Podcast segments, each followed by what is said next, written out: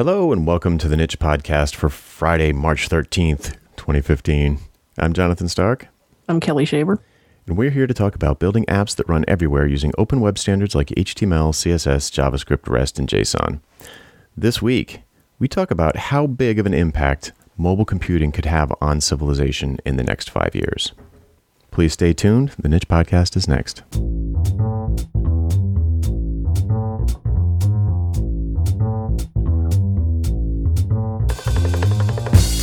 Hello. Hello. Happy Friday the 13th. Yes, Friday the 13th. Spooky. What's going on there? Uh, just cleaning up a bunch of stuff and throwing away all the things and getting ready for the big move. Yeah. Uh, yeah, I'm moving 14 feet to the right if you're facing the front of the house. What now? I I saw some chat, but I can't remember what instigated it. It was Yeah, what instigated it was I'm tired of this desk. I want a new desk. Mm-hmm. And I'm actually not getting the one I was talking about in the chat. I've, I've decided on a different one. But um, that went from I want a new desk to finally convincing Kira to switch rooms with me. Mm-hmm. So yeah, and which is is funny to anyone who's been in our house, which is probably exactly zero of our listeners. um, because Kira and I, the rooms are they're the same size, had a window in the same place. They're basically identical. They're the the only difference is they're they're mirror images of each other. So her closet is on the opposite side. Mm-hmm. So this this whole thing, it's all about closet placement. ah, I see. And so, what's in it for her? Nothing. No difference. Um, 42 inch TV. Makes sense. Seems like a Yeah. no-brainer. Yeah, she um she was silently hoping that I would forget to take my Hue bulbs with me though. Fat chance. Yeah, yeah, but no, I don't. I don't want this this uh, TV that large. So Well, there you it's go. the it's the old one that used to be in our living room, and the the IR port on it doesn't work. So she'll have to push buttons on the TV. But oh, it'll be exercise. yeah, exactly. So, uh, shall we jump into? Let's see, where are we? Housekeeping, I guess. Yeah, we can jump in. Cool. So, uh, do you want to start off with your public apology, whatever that is? Yes. No, I wanted to apologize because I've had I've had so many people tweet and email and contact me about um, the Docker issues I was having. really? Yeah, and I have well by so many I mean like three or four, but still that was three or four more than I expected. That's a deluge for our normal listener yeah, response. Yeah, and I just I I feel bad because I have been such a frustrating combination of sick and busy this week that I have not responded to anybody. Ah, gotcha. So I just wanted to say thank you to everyone who has gotten gotten to me about that, and and it is appreciated, and it will get read at some point in the hopefully not too distant future. Gotcha. Um, cool. So, shall we move on to the bug report? Uh, we've got two this week. We do. First one is Rack localhost. That's my yeah, that's my note. This is this is probably old news, um, because Rails 4.2 has been out for a little while now. But we have we have several apps that are on Rails 4.1, and we haven't updated them yet. So, um, usually during a normal workday, I'm working in, in a Rails 4.1 environment. S- But um, Rails 4.2, there have been changes changes in Rack. Uh, so when you start the local WEBrick local development server, uh, it now binds to localhost instead of 0.0.0.0, uh, which is normally not a problem unless you're running it in a virtual machine. Ah, gotcha. Yes. Yes. So you just need to be you know, because otherwise requests coming in won't be passed to to the um, uh, web server. Right. So you just need to, when you start the web server, you just need to specify that you want to bind to uh, the the 0.0.0.0 IP address, or if you don't want to have to specify that every time, there's like a three lines you can put in your uh, environment in your um, environment file, which I can put up in a gist somewhere. Hmm, cool. So you, so it'll just automatically do it. There you go. So if you're using, so who has to watch out for this? You have to watch out for that if you're using a virtual machine and Rails 4.2. Yep. Okay. Which I'm sure is the vast majority of the dear listeners. Probably is. I feel like I'm a little behind in that. Um, okay, so uh, we have we have a bug I understand. For someone who's been doing web development for over a decade to have never come across this is pretty pretty funny. But uh, you want to describe the the use case of why you were even Why I was even doing this in the first place? yeah Yeah, um, I had a, f- I had a, um, uh, we have a little guest sign up thing for for sticky albums. So you can create a little guest account and try it out. And basically, I just needed to, like, you click a button and it posts to the a create page to create the guest account. And basically, all I needed to do was check and make sure that a flag was set. It didn't need, I didn't need to have any specific value. I just needed to make sure it was set. Um, so I'd set up this little three line. It was a form. You know, get your open your form, and then it's just a form with a submit button. There's no other fields or anything. And so I just I'd put a name on that submit button so that it would just submit it, and, and then I could use that the name on the submit button as my little flag that I was checking for. Mm-hmm. Um. So that was that was the setup. That was just the scenario, gotcha. And it worked fine until one of the marketing guys decided to set up a, a different page. And with that form for, for a different purpose marketing wise different purpose mm-hmm. and have it programmatically submit the form with javascript. Mm-hmm. And that submitted the form but it did not pass the, the name on the submit button mm. as a, as a, um, a key value pair in the post data interesting and that is because it was doing a java it was submitting the form with javascript so like it grabbed the the dom element of the form it and grabbed the DOM element of the form and submitted it right rather than I, I you know that's curious. I'm I'm curious now if it would work if you did a click action on this form submit button. oh i'm i would be shocked if it didn't Yeah, But that's not a really. But it's not. So so here's the. It- there's an outstanding question in my mind, but the Okay. to to to explain what happened. The the since the button wasn't getting clicked, it was behaving as if the value wasn't set, right. which kind of makes sense to me It does kind of make sense. Yeah, because there could be a bunch of buttons and you wouldn't want them all submitted.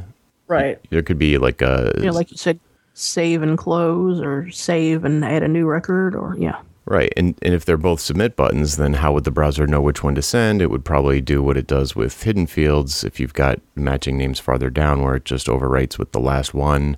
So you'd always be getting the button Yeah.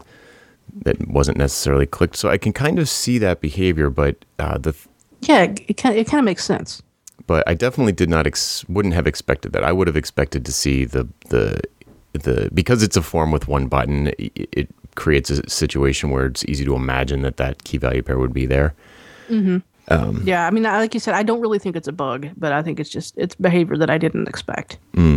So here's the thing that I I would be interested to test. Um, a lot of times, especially when I'm programming for mobile, um, I make sure that if I have any form handlers, it's not on clicking the submit button; it's on submission of the form, Right. so that any way because you could submit it from the keyboard. Right. Exactly. Yeah. That's that's definitely the better way to do it. Right, but now I'm wondering if if you submit it from the keyboard, what gets sent?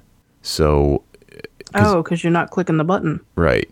You're, or, or, are you? So, like, what happens when, when the when the focus is in a form field and you hit the And enter you hit enter. on the key in a regular laptop, mm-hmm. it will submit the form by default. But I think it only does that if there is a submit button in the form. Nope. Okay. It works without a submit button. Okay. What am I And thinking? I, I know this because I was working on a form last night and I forgot to put a submit button in the form. yeah. So I just hit enter to test it real quick before I went back and added the button.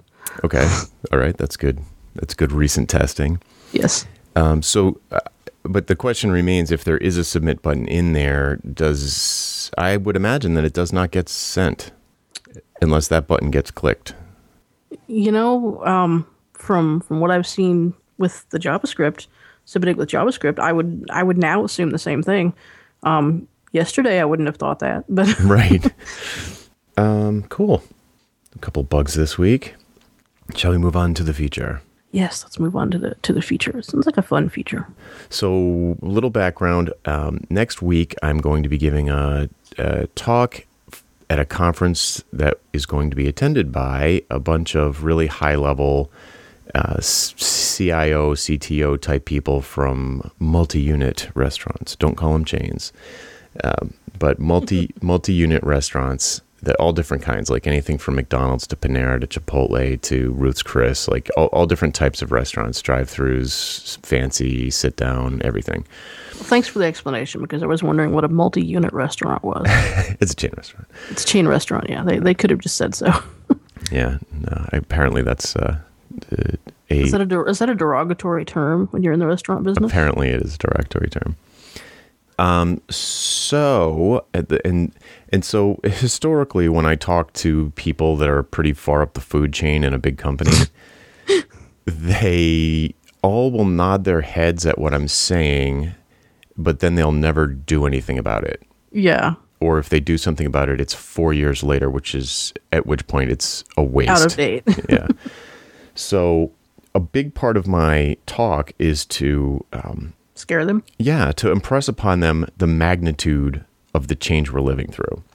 And ultimately, my advice to them is pretty straightforward. I mean, basically, I'm going to say to them, um, you know, if it's, it's, going to be IT people, and we all have probably worked with uh, enterprise IT. They're just like the long suffering IT department. You know, they have a mile long list. Everything they say, they, everything you ask them for, the answer is no. And they're just, they're really, they're in a bad position.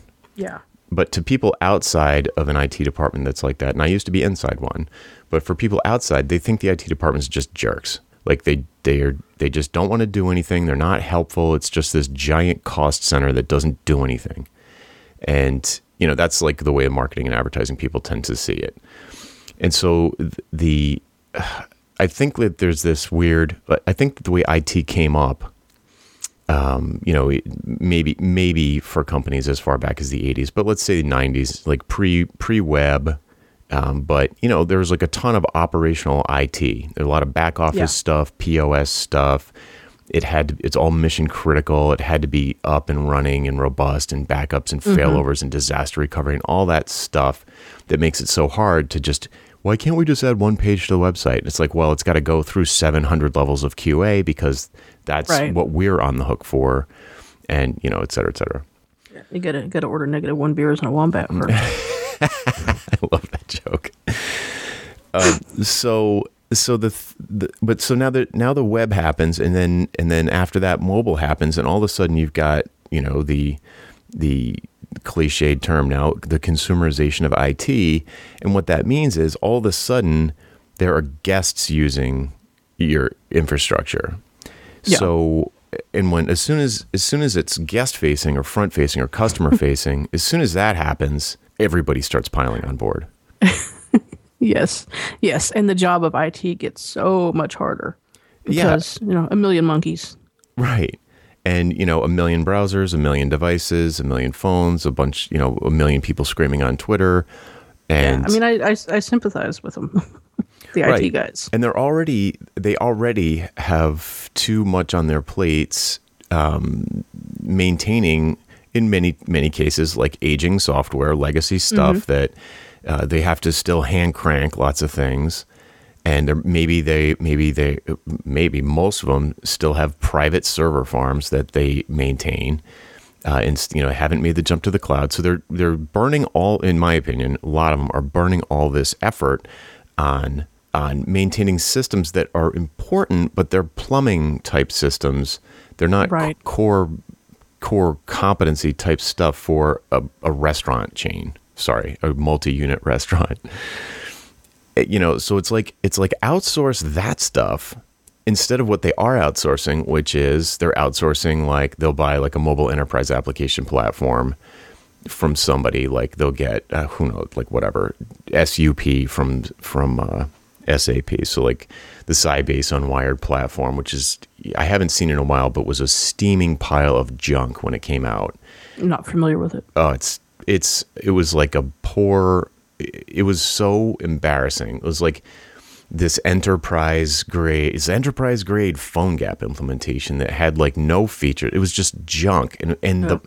I mean, I shouldn't say it was junk, but for the amount of money they were charging for it, it was highway robbery.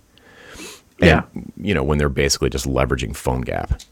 So I'm sure it's completely different now. That's going back four or five years. I'm sure it's like a know. lot of a lot of big educational softwares same way. Well, I mean, I guess all enterprise software to an extent, but especially if it started in the desktop phase. So yeah.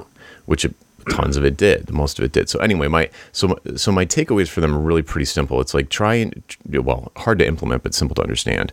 Try mm-hmm. and outsource the stuff that doesn't doesn't matter to the guest because you know and just and build core competency uh, on the stuff that does matter to the guest because that's also the stuff that matters to the CMO and that's also the stuff that matters to the CEO.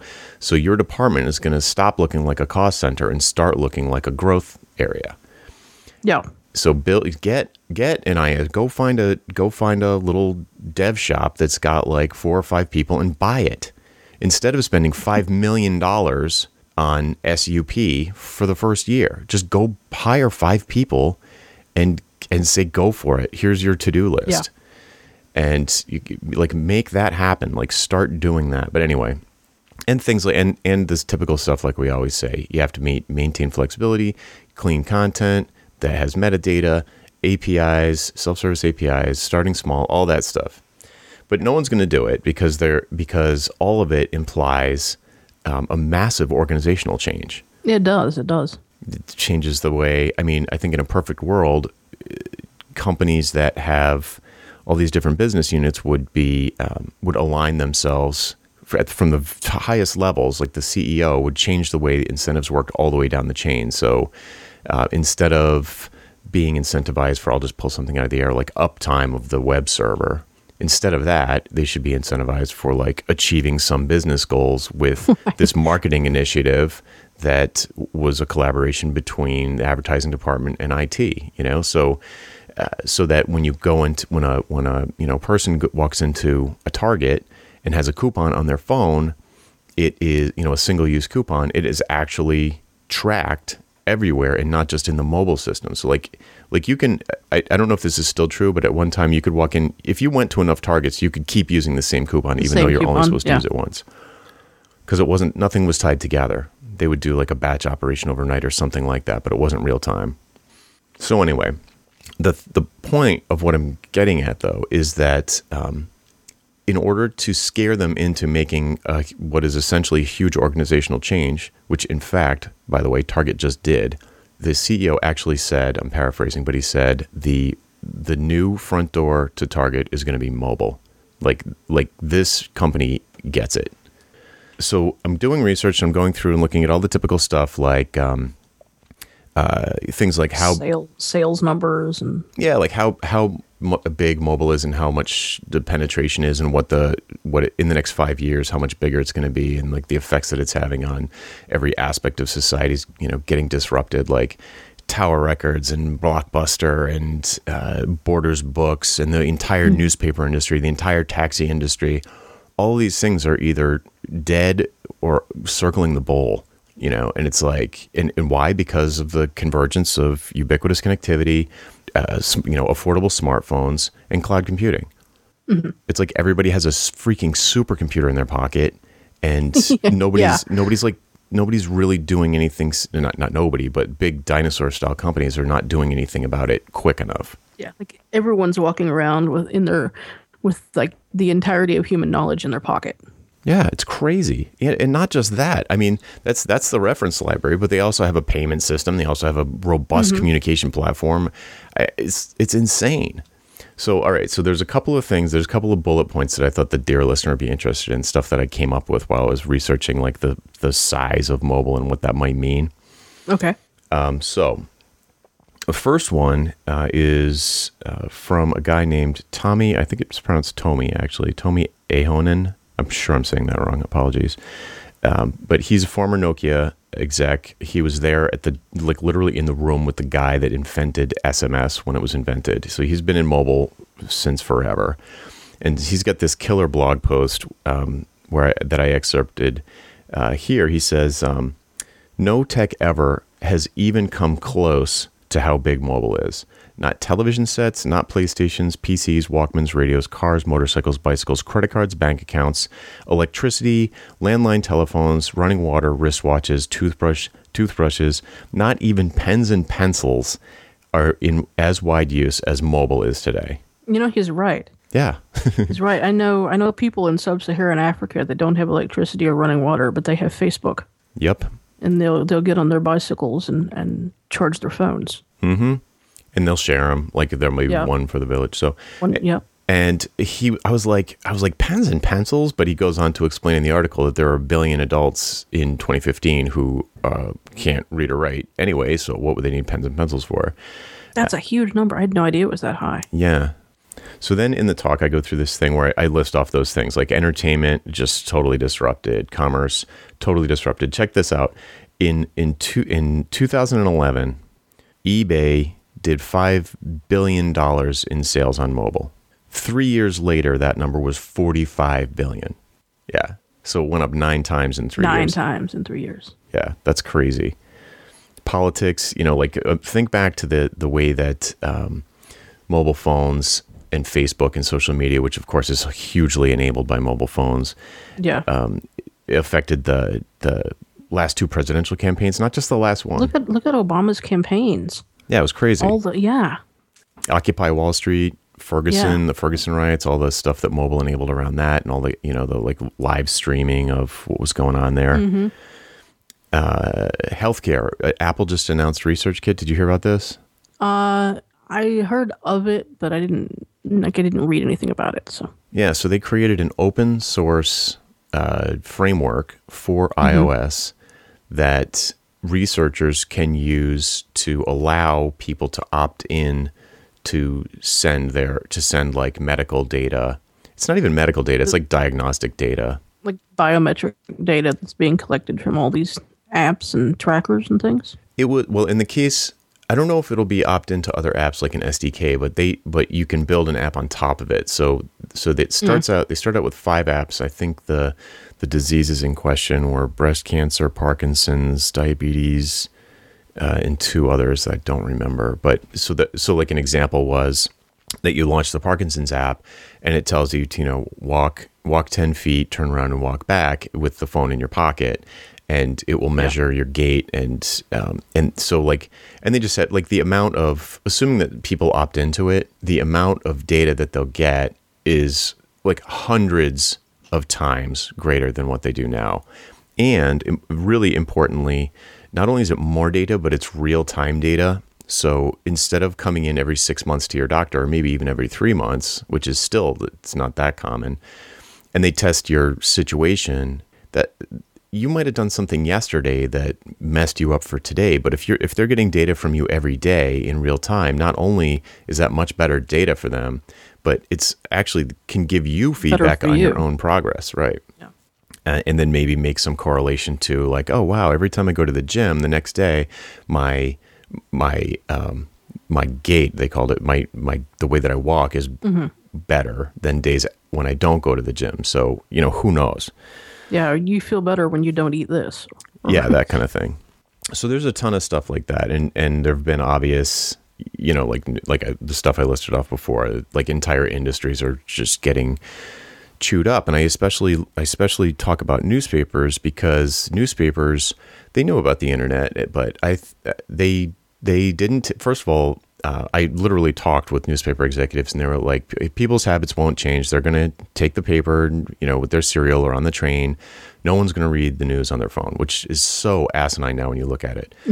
yeah, no one reads news on a newspaper. Yeah, it's the polar opposite now. But the thing that destroyed the business wasn't that. The thing that destroyed the business was first Craigslist taking away the classified ads, and then it was Google taking away display ads, the rest of the ads, and uh, Twitter breaking news, RSS feeds, daily news. I mean, email lists, Yeah. everything. They just got dismantled. Yeah, I mean, it, it wasn't like online new, online news services took over. It was it was everything else. Right. Like HuffPo didn't kill newspapers. no, Twitter did. Yeah, exactly.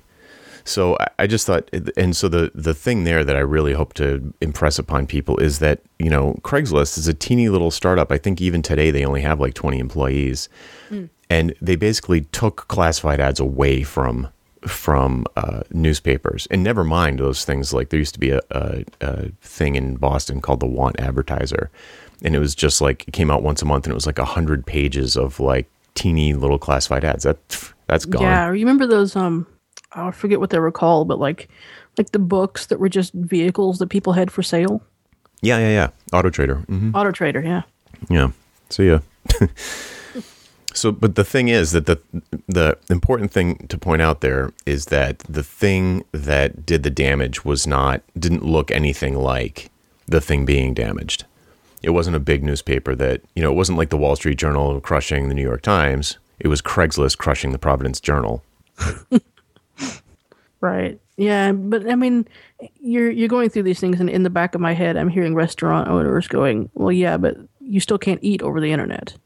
Right, but there are so I do this whole section on dematerialization.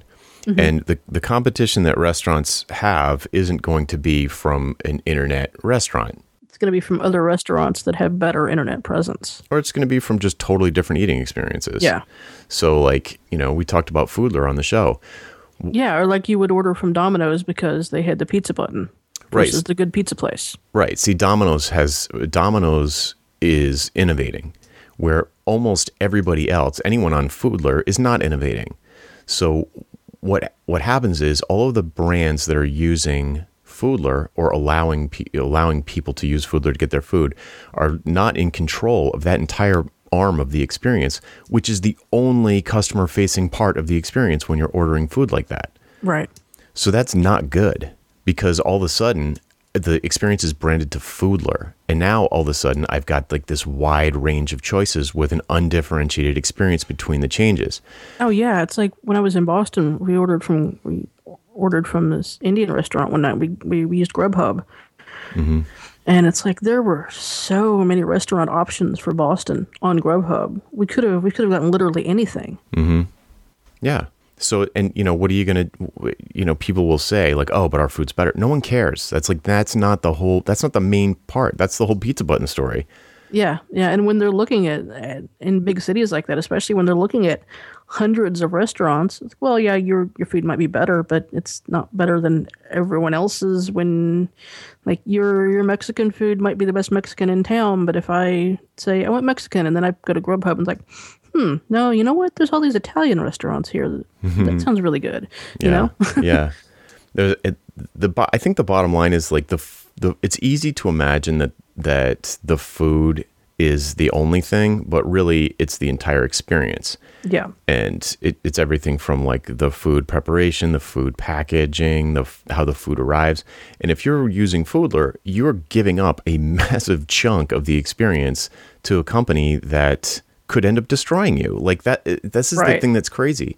Like what if? What if? Um, well, this is really, you know, this is fanciful. But what if Foodler started doing food? Like what if they were like, what if they were making so much money that they were like, hell, we can come up with a better better types of food, a better menu, stuff that travels more easily, and we have a bunch of little locations. And now all of a sudden, Yeah, and they've got all this research data on what does sell. Mm-hmm. and now all of a sudden, over the years. Right. You've got what Netflix did to Blockbuster in a sense, where it's a data driven Mm-hmm. organization that has a much better view of the playing field than you do, saying, Oh, you know what we should do? We could we could can put all these yeah, we could put all these Indian places out of business right now. Yeah.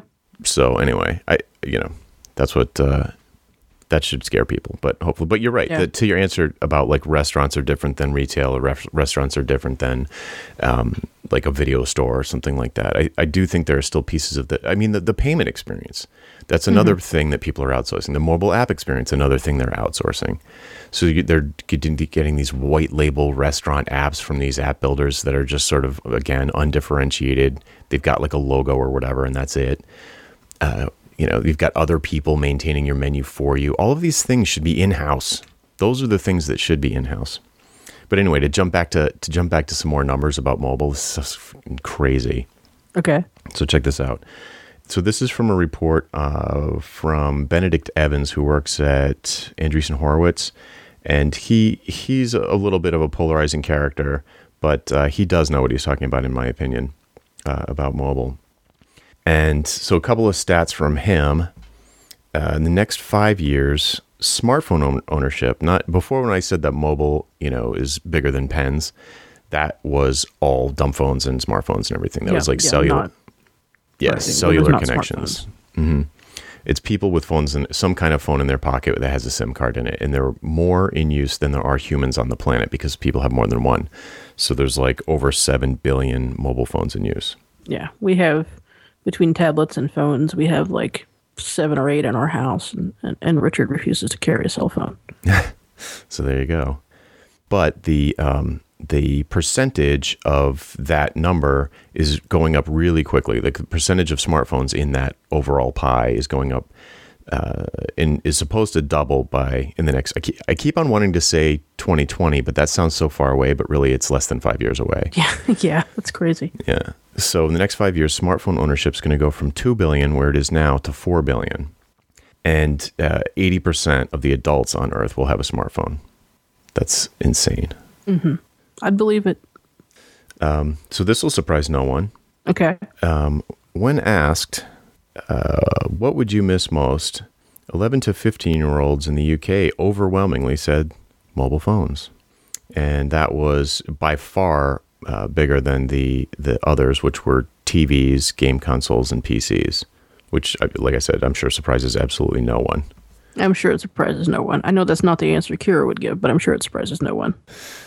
Uh, TV sets are now in the minority when you consider computing dev- devices that are used for video. In fact, they are uh, less than a quarter of the devices.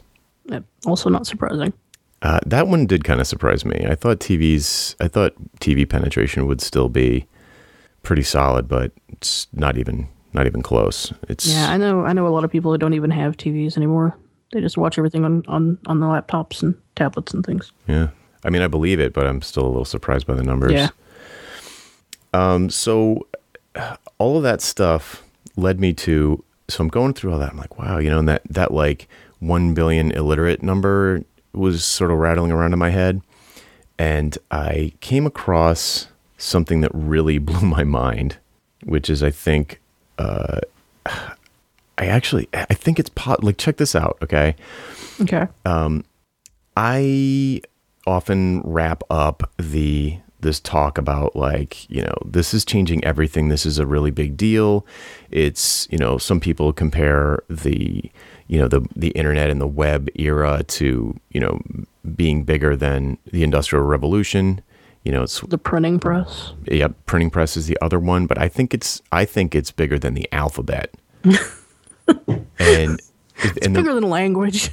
Not language but the No. written word Written. Yeah. because the it- it's like if you look back in the history of the written word and i haven't delved into it really deeply everything i know about it is is from the shallows and the reference references that uh, um, nick carr gives in this book the shallows what the internet's doing to our brain and he says uh, you know basically the greek alphabet was what enabled humans to switch from an oral culture where ideas were primarily transmitted by talking to people who are like right in your vicinity. So like the 150 people you'd ever meet in your whole lifetime. Uh, to taking knowledge you know the, the primary uh, storage and transmission changed into books. So written word. And and when i thought about you that feel now like it's going the other way. well, uh, w- when I first started saying that, I was thinking now we're storing and transmitting our ideas over the internet via this mobile conduit. So if you know, I don't see people, you know, I feel like if you're if you're measuring where ideas are stored outside of the brain, books I feel like are nowhere near any kind of printed material, printed material in the physical world is nowhere near the volume of stuff that's going on the web. Even just because of the fact that all of the printed material in the world is now also on the web. Yeah, there's that. just about, it feels like. Right. So I was like, well, that's that makes this that makes the the internet and the web bigger. It's like a it, a portion of your brain that's getting outsourced that you can carry in your pocket, where you can't carry your entire bookshelf, your library around with you. So, uh, so I was Okay, sort of like, uh, yeah, at this point, I don't know if I would say it's bigger than the alphabet, I, but I would say it's bigger than paper. maybe that would have been a better way to say it, except for now I actually do think it's bigger than the alphabet, or it could be. So, so check this out. If you think of the written word as an encoding system for mm-hmm. ideas, Which it is. which it is, I never thought of it like that. Reading is decoding ideas that have been encoded in a particular way. Mm-hmm. So you've got the idea, you encode it as words, and then you then you transmit it, and then someone decodes it. So okay, that's interesting, and you know you could imagine there's lots of other encodings we work with all the time, like base 64 encoding. You know, like if you were if you were uh, what if from an early Fluent age in reading base 64. Exactly. From an early age, imagine if you, we couldn't transmit pixels, but we could transmit text characters. And so we enjoyed photography by learning how to decode, visually look at base 64 and, and know what it, and like that would recreate a picture in our mind. The Yeah. same, the same way that reading a page recreates ideas in our head. Okay. So that, and then all of a sudden one day we can transfer pixels and compare that to like looking at an art gallery, you know, it like looking Yeah. at, looking at cat pictures on your computer that it's just base 64. you know what I mean? Yeah. So that's that's an abs- put taking it to the absurd level. But then I started thinking about sheet music, where sheet music is a way to encode musical works mm-hmm. for transmission or broadcast, if you will. You know, it's like a, a, a cheap, relatively cheap and easy way to encode a, a musical work and give it to someone else who has to study for years and years to learn how to read that. And in fact, another thing that you learn when you're learning how to read music is how to uh, when you're learning your craft, it, it becomes second nature that you're going to fill in a whole bunch of cracks that can't be represented in sheet music. Things like subtle phrasing and um, and nuances of tempo changes and things that you it would be impossible to encode. And that's why Right. MIDI music sounds so bad because it's it's Just the encoded. Yeah, Right. Just, it's just, yeah. It's just the encoded part. But now, you know, sheet music's basically dead. And the reason is because there's much, much better and easier ways to, um, and cheaper to share musical ideas in a way that is much m- closer to the real version. So if I take a picture of a tree and I send you a, a photo, you know, like a, a, a JPEG of it, that's much closer to the real experience of the tree than if I sent you base 64, a base 64 string, Right. right? and so now if I send you an MP3 of a Hendrix song, that's much that's a much more true fidelity version of the performance than if I wrote down Hand me the sheet music. yeah, I mean, think of the diff- I mean, the difference is actually on a similar scale to the base 64 example. Yeah, it is. It is. It really is. So now check this out. Now, now let's say instead of a musical performance, we think of like, um, I, what's the performance called? Like a story, like like someone's telling a fiction story. Okay. Compare an audiobook performance of that story with a, a 300 page book. The, the audio performance of the story is far closer, or it's going to be far more evocative. It's far more similar to someone sitting there telling you a story than it is if you decode 300 pages of text. Yeah, but that's maybe a bad example because I still much prefer reading the text.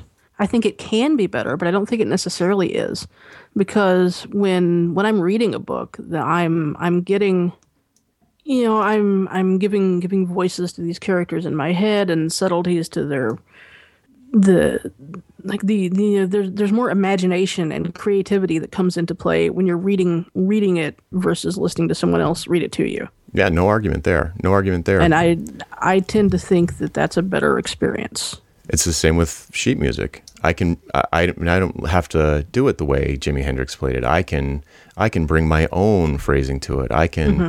bring my own idea. But guess what? That's all a lot more work, and it takes a lot of effort to learn how to do that and develop that imagination, develop the reading skills.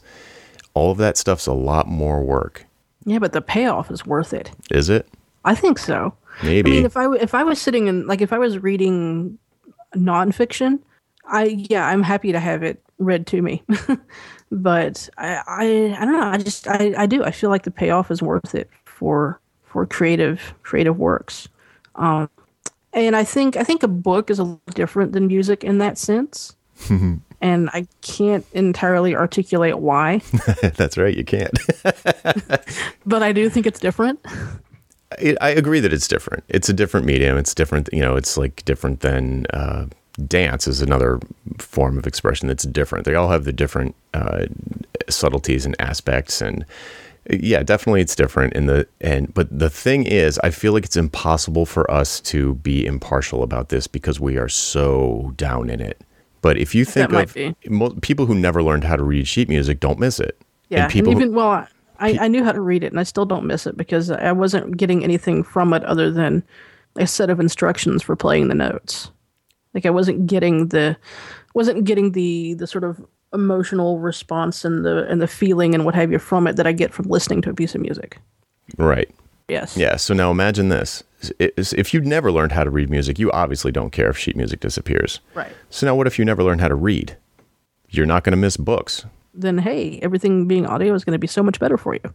And video. So like, check it mm-hmm. out. Like when when you let's say you were going to um, trying to come up with an example that is less emotionally sensitive for people, especially people who love reading. As opposed to, let's step away from fiction, it's like reading a news article versus watching a video of what happened. Yeah, that's better. That's a better, that's a less emotional one because people aren't bringing their own, like, characters and voices to a news story, yeah. probably. So that's that's a, a, less emotional example. So I like that. But I, I I would argue that we can see this trend already happening. Oh yeah, I think so.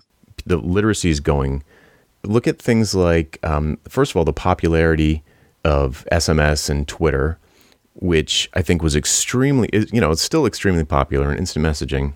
But look what they're all doing. They're all adding images, and Instagram is the biggest of all of them. Mm-hmm. And there's they're adding stickers, and people are don't want to type out entire words, so they type out these little acronyms and tiny. Yeah, little, and these are and these are services that limit you limited you to 140 characters to begin with. Right and then right, and it's still too long. And so you know things like Vine and Instagram and uh, all of this stuff, even YouTube, in a sense, is is an easier, more information rich way to store and transmit it. Now that yeah. the cost is so low. So you have to imagine like I'm not saying I think no one will ever be able to read anymore, but you know, read read but uh, you can see that for certain types of reading, that um, I mean, look at the rise of podcasting. Like we're, we're we could have blogged yeah. about this. We, we could have. No one read it. yeah, well, no one will listen to it, so at least it wasn't hard. at least there's you know at least there's symmetry.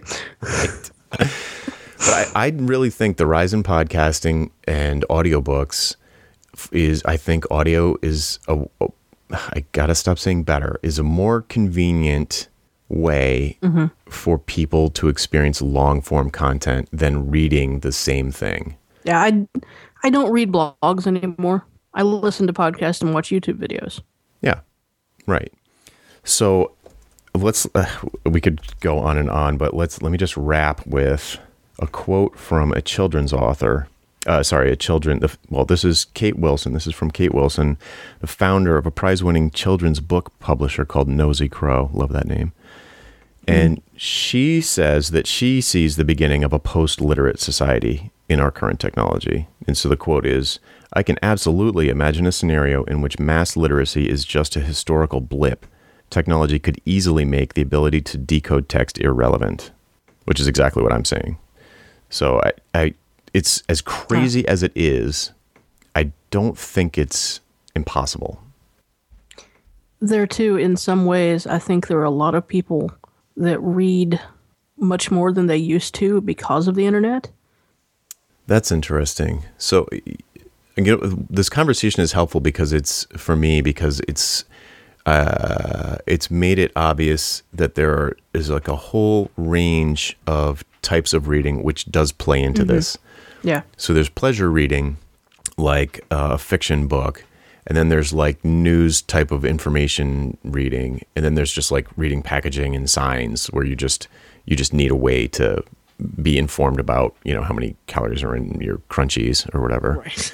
or where the bathroom is so uh, that i gotta i'll i gotta drill into that and because i think there's specific types of reading that are going to be the first to go yeah but wild it's totally because i agree with you i think people are on facebook a lot more and that's a lot of reading so it's it's like I feel like at least in our world, Facebook mm-hmm. is the new sitting on the couch watching TV. Instead, you uh, sit uh, yeah. on the couch and read Facebook, and right. so you are reading.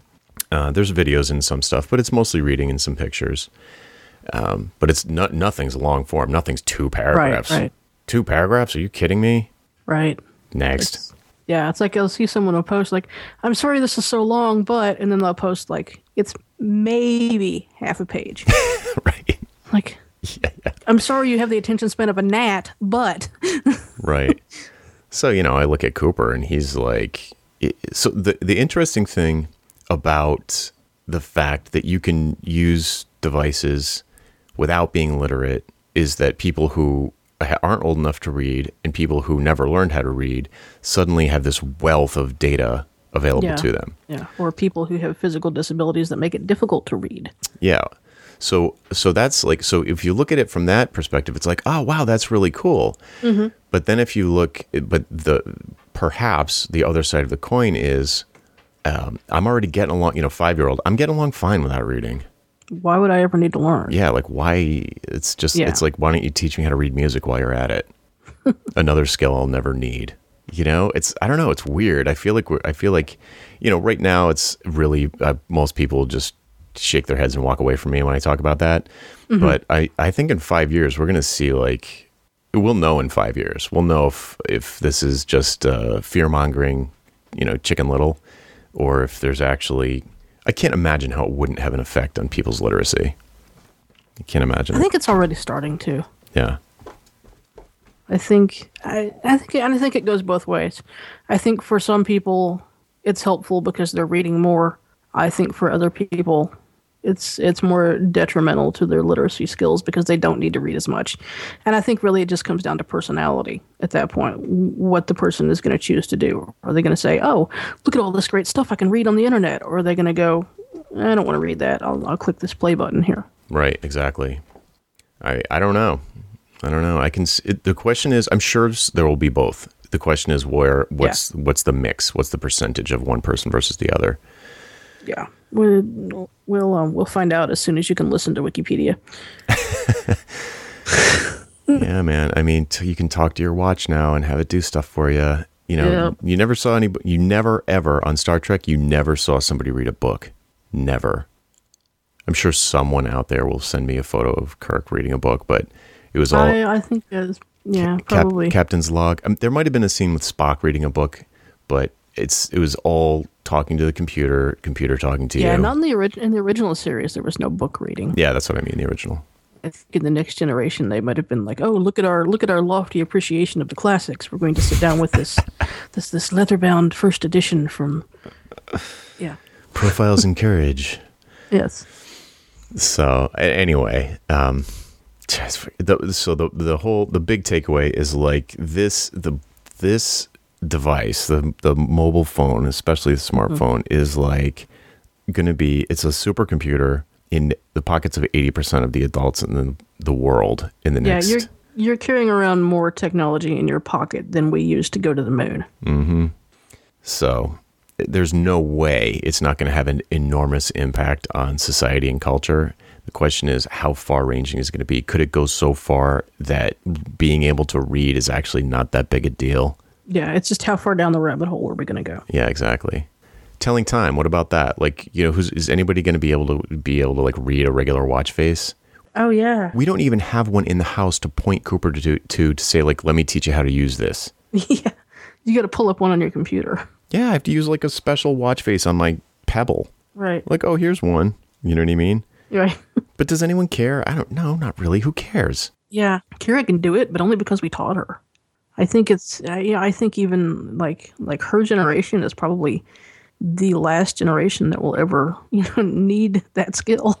Yeah, the analog watch hands thing. yeah, and not not that she ever needs that skill. I mean, I mean Kira. Well, I I don't know. It's probably not a good example. Kira's Kira's wristwatch tells the time in binary, so maybe not a good example. That's kind of the opposite, right? yeah. All right. Well, I've been going on and on. So, so that's our show for this week. I'm Jonathan Stark. I'm Kelli Shaver. And we hope you join us again next week for the Niche Podcast. Bye. Bye.